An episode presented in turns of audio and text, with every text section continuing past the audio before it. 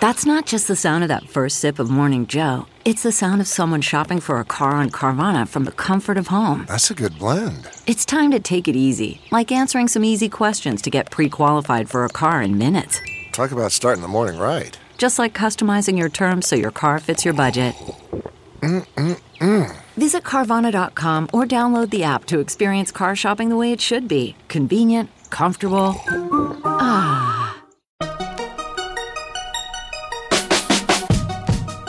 Welcome to the Techmeme Ride Home for Thursday, October 3rd, 2019. I'm Brian McCullough. Today, Instagram launches Threads. The iPhone SE might ride again. The biggest content recommendation players have merged. Vice Media and Refinery29 have merged. And why has Apple banned an app for users in Hong Kong? Here's what you missed today in the world of tech.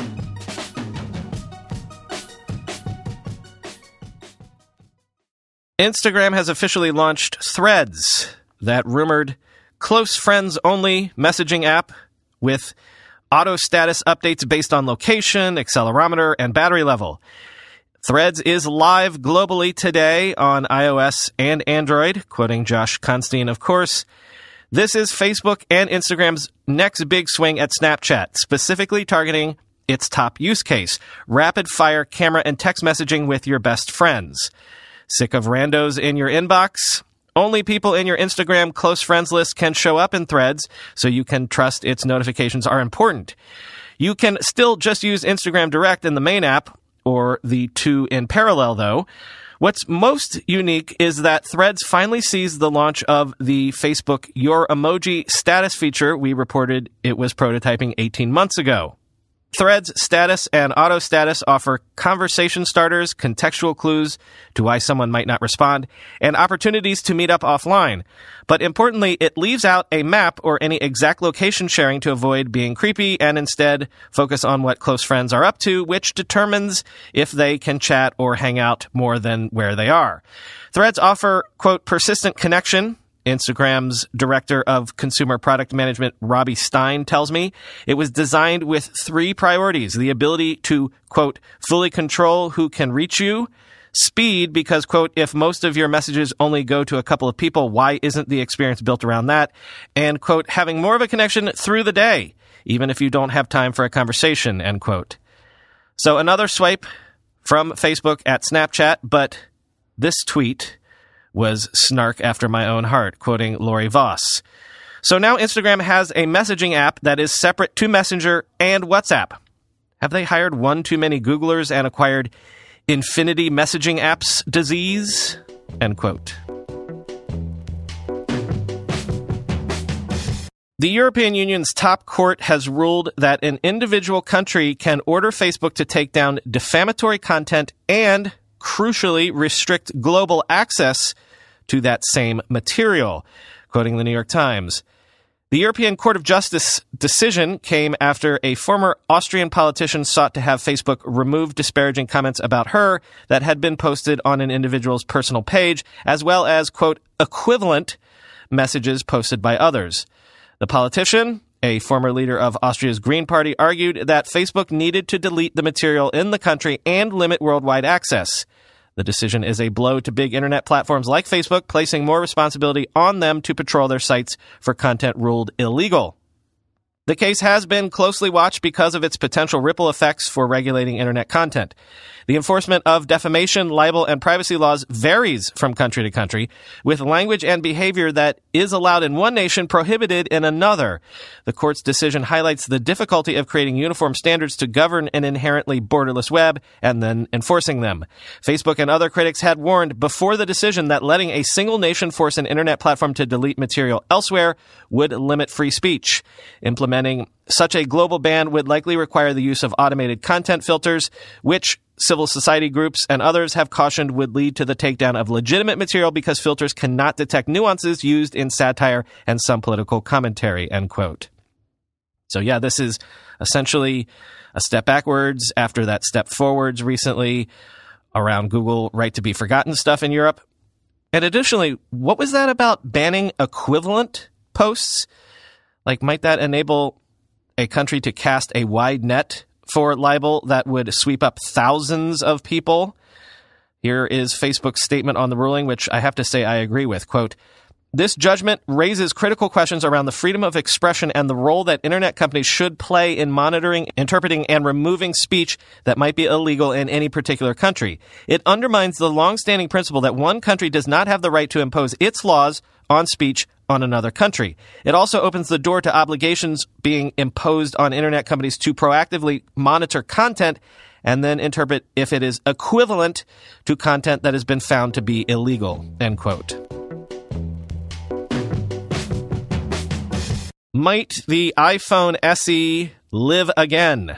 Ming Chi Kuo says Apple is going to, after all, release an iPhone SE 2, probably in Q1 of 2020, but it will have an iPhone 8 like design, but also an A13 chip. Quoting 9 to 5 Mac. The Q1 timeframe lines up with a previous report from Nikkei, which said to expect a cheaper iPhone with iPhone 8 esque design in the spring. This would mean it would feature a 4.7 inch LCD display and Touch ID home button. Kuo does not predict an exact price for the new phone.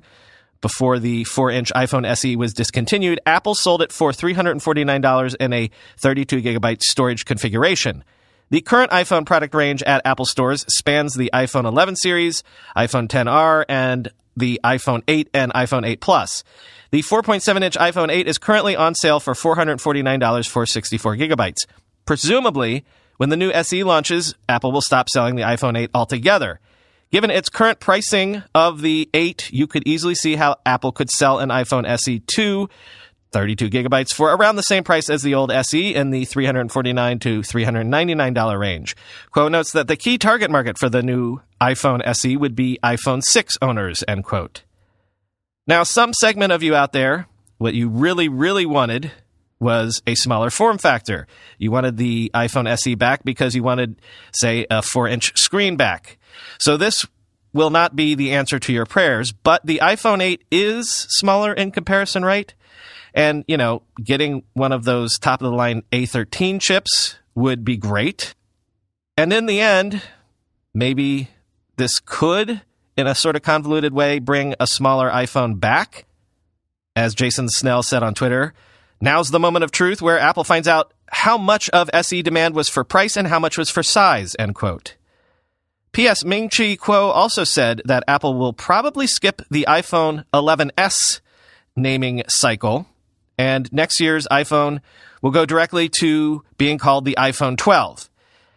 Now, that's not the biggest news in the world, but it's still interesting.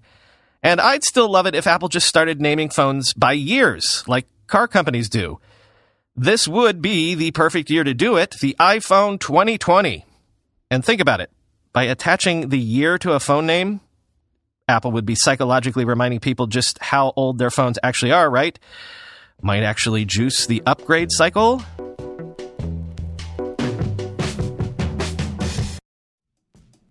When you go through airport security, there's one line where the TSA agent checks your ID and another line where a machine scans your bag. The same thing happens in enterprise security, but instead of passengers and luggage, it's end users and their devices. These days, most companies are pretty good at the first part of the equation where they check user identity, but user devices can roll right through authentication without getting inspected at all. In fact, 47% of companies allow unmanaged, untrusted devices to access their data. That means an employee can log in from a laptop that has its firewall turned off and hasn't been updated in six months, or worse, that laptop might belong to a bad actor using employee credentials. Kolide finally solves the device trust problem. Kolide ensures that no device can log into your Okta protected apps unless it passes your security checks. Plus, you can use Kolide on devices without MDM, like your Linux fleet, contractor devices, and every BYOD phone and laptop in your company. Visit kolide.com slash ride to watch a demo and see how it works. That's K O L I D E dot com slash ride. According to a recent survey by Storyblok, 48% of decision makers regularly feel ashamed of the content on their websites and apps. You heard that right, ashamed. Storyblok, a content management system, is here to help. Storyblok makes it easier for marketers to create and edit content without handholding from developers, which means marketers can make killer content without waiting for developers to make changes. And developers have more time to build cool stuff instead of processing an endless backlog of content tickets. The end result is better content in less time. Fresh off a massive round of Series C funding, Storyblok is launching a revolutionary new feature to help your team level up their content the Ideation Room. The Ideation Room provides teams with a central space within Storyblok where they can develop new ideas together. From the very start of the content creation process, these ideas are refined and brought to life with the help of AI. Curious? Let your creativity run wild and try Storyblok for free today at get.storyblok.com slash ride home. That's get.storyblok, B-L-O-K dot com slash ride home. Content recommendation company Taboola has bought its rival Outbrain for $250 million in cash and 30% equity. If those two names are unfamiliar to you, trust me, you do know Taboola and Outbrain. They're those little post recommendation boxes at the bottom of a lot of websites. They want you to click on things like how the Game of Thrones cast was really supposed to look, or doctors say this destroys diabetes. Do it immediately. These so called content recommendation companies are actually not an insignificant independent force facing off against the online ad duopoly of Facebook and Google. Combined, the two companies say they will do 1 billion in revenue in 2019. And from what friends in the industry have long told me, your favorite website probably leans on these companies for a larger portion of their own ad revenue than you might think. Quoting Digiday, the combination could have a big impact on publishers, which have long leaned heavily on content recommendation companies that appear at the bottom of articles for a sizable and reliable portion of their online ad revenues. Taboola and Outbrain, both founded in Israel, just a year apart in the mid 2000s, have been fierce rivals, cutting large, seemingly uneconomic guarantee and revenue share deals to gain exclusive partnerships with the world's largest publishers. The risk for us is that we see a downward price pressure, said a publishing executive at a national newspaper company. Another executive at a different newspaper said his initial reaction was less about the money, but more about the quality of ads that would make it through the filter onto article pages. My concern would be that by coming together and an inability to pitch their quality control or safeguards against each other, we end up with a race to the bottom, the publishing executive said. The situation could also go the other way. With more engineers tackling the issue, fewer low quality ads could slip through the net, end quote. But I wouldn't hold my breath for that. Yes, neither Taboola nor Outbrain are exactly known for, shall we say, the quality of their content. As Daniel Bentley tweeted, can't think of two companies that have done more to completely crap up the web. So perhaps the title for this segment should be These two content recommendation companies merged you won't believe what happened next. Staying in the digital media waters for a minute further, the much anticipated consolidation in the digital media space continues as Vice Media has agreed to acquire Refinery 29 in a deal expected to close before the end of the year. Sources say Vice is issuing mostly stock to Refinery 29 shareholders at a rumored valuation less than the $500 million Refinery 29 was last valued at. And also at a valuation for the combined entity rumored to be $4 billion, which would be significantly under the $5.7 billion valuation for Vice alone from just two years ago, quoting Variety. Brooklyn based Vice has around 2,500 employees. Refinery 29, headquartered in lower Manhattan, has under 400. Both companies in the past year have cut about 10% of their staffs as they have faced the same challenges in hitting revenue and profitability targets that others in the digital media space have. The new company will be called Vice Media Group. Refinery 29, which caters to a female audience, will continue to operate as an independent brand.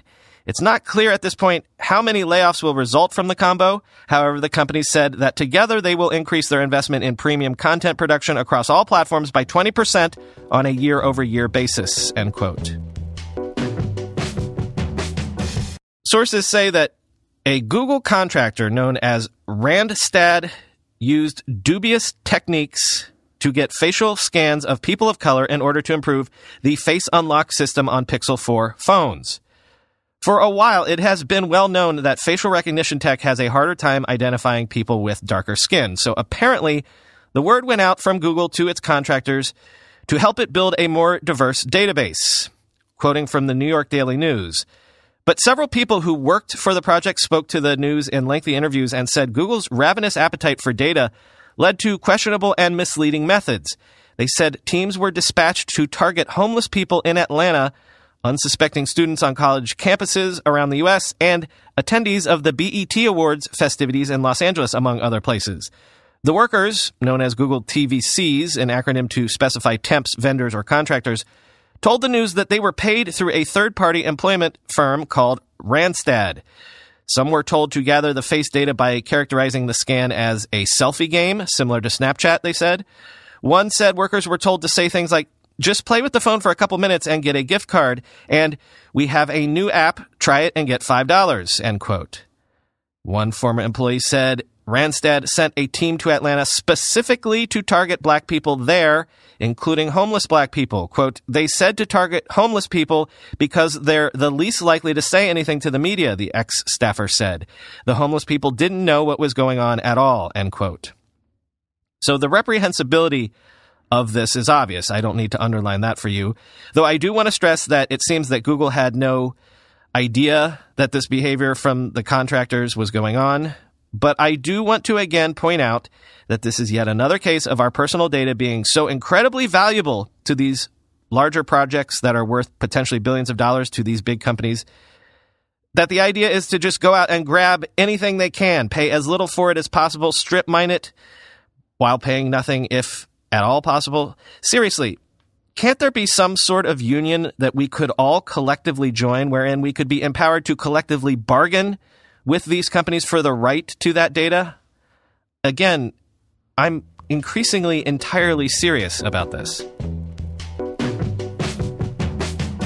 Apple has banned an app from the App Store that allows people in Hong Kong to keep track of protests and police activity claiming that the app facilitates illegal activity. Quoting from the register, your app contains content or facilitates, enables, and encourages an activity that is not legal. Specifically, the app allowed users to evade law enforcement, the American tech giant told makers of the HK Map Live app on Tuesday before pulling it.